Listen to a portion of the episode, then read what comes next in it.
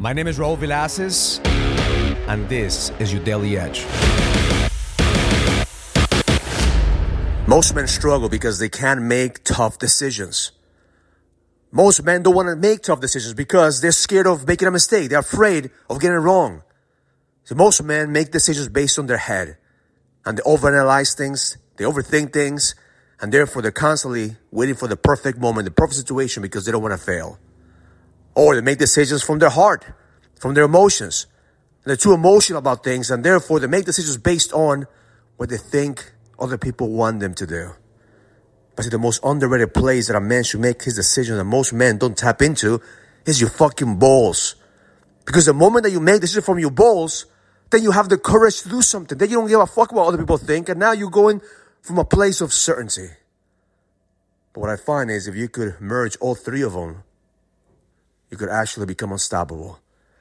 If you make decisions based on strategic situations, analyzing the risks, analyzing what's what's possible if you make a decision and then you tap into your emotion knowing that you're being guided by a deeper purpose and then you tap into the energy from your balls giving you certainty knowing that nothing is going to get in your fucking way see most men have given their balls away most men give their balls to their wives their customers their employees and they don't have the certainty to make those tough decisions my intention for you today is to ask yourself, where am I lacking the energy from?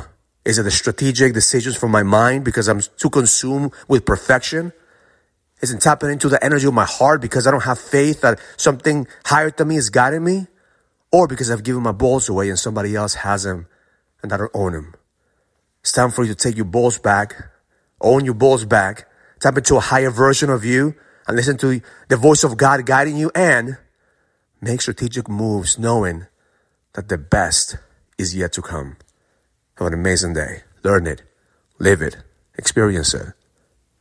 Love life.